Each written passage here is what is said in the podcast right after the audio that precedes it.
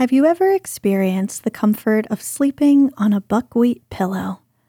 I hadn't until I received my first Hullo pillow several years ago.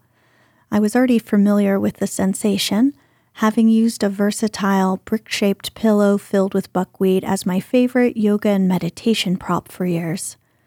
When my Hullo pillow arrived, I was struck by its substantial weight, reminiscent of a large, natural beanbag. The premium quality stitching confirmed its durability, and upon unzipping it, I found it brimming with buckwheat filling, just as expected.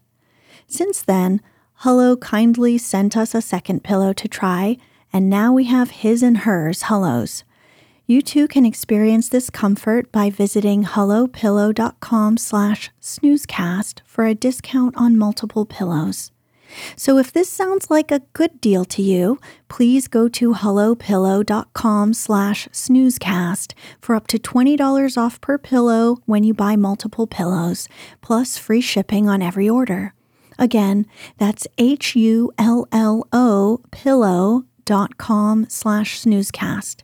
And in doing so, you'll not only be investing in a good quality, natural pillow to help you sleep better, but you'll also be supporting Snoozecast. Now, on to tonight's episode.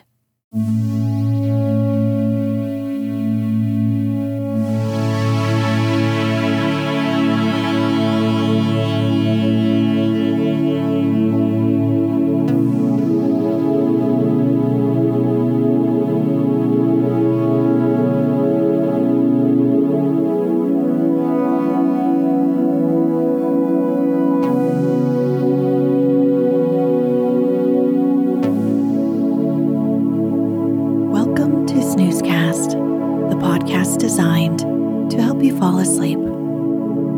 Find us on snoozecast.com and follow us on Instagram at snoozecast to find behind the scenes content. If you enjoy our show, please write a review on the Apple Podcasts app. In doing so, you help new listeners find us and sleep better as well. This episode is brought to you by Crazy Quilts. Tonight, we'll read the next part to our Magic Cloak series from the book Queen Zixi of Ix, or The Story of the Magic Cloak, a children's book written by L. Frank Baum and published in 1905. If you'd like to listen to this continuing story easily in order, go to snoozecast.com slash series. In the last episode, Aunt Rivette flies King Bud and Princess Fluff to the land of Ix in hopes of receiving help from Queen Zixi in overcoming the Roly Rogue invaders. Zixi, now reformed into a truly good witch, reveals that she stole the real magic cloak and left it behind in the lilac grove. She offers to help the children retrieve it and take back their kingdom. In return, Fluff happily offers to help Zixi use the cloak to grant her wish of looking young and beautiful in mirror reflections. But first, they must stay for a royal feast.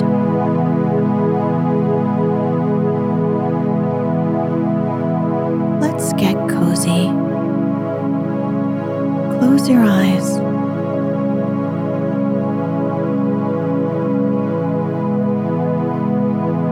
Relax your body into the softness of your bed.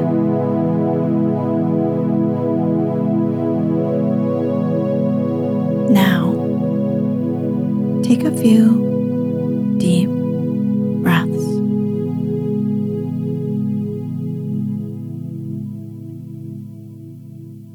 The Witch Queen led the children to her royal banquet hall, where a most delicious dinner was served. All the courtiers and officers of Zixi bowed low, first before the King of Noland, and then before his sweet little sister, and promised them the friendship of the entire kingdom of Ix. Quavo, the wandering minstrel, chanced to be present that evening, and he sang a complimentary song about King Bud, and a wonderful song about the Flying Lady, meaning Aunt Rivette, and a beautiful song about the lovely Princess Fluff. So everyone was happy and contented as they all looked forward to the morrow to regain the magic cloak, and by its means to bring an end to all their worries. Chapter 21 The Search for the Magic Cloak. The sun had scarcely risen next morning when our friends left the city of Ix in search of the magic cloak.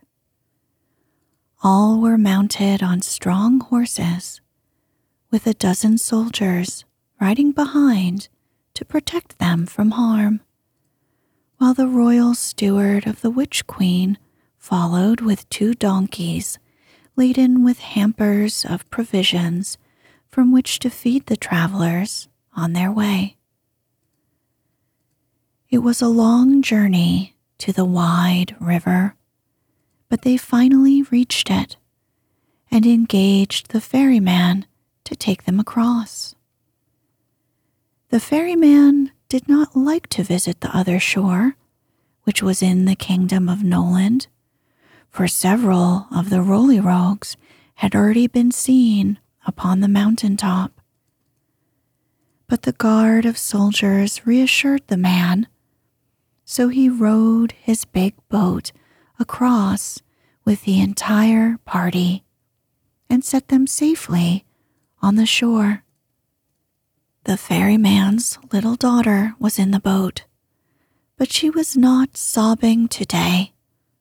On the contrary, her face was all smiles. Do you not still wish to be a man? asked Zixi, patting the child's head. No, indeed, answered the little maid. For I have discovered that men must work very hard to support their families, so I have changed my mind about becoming a man, especially as that would be impossible.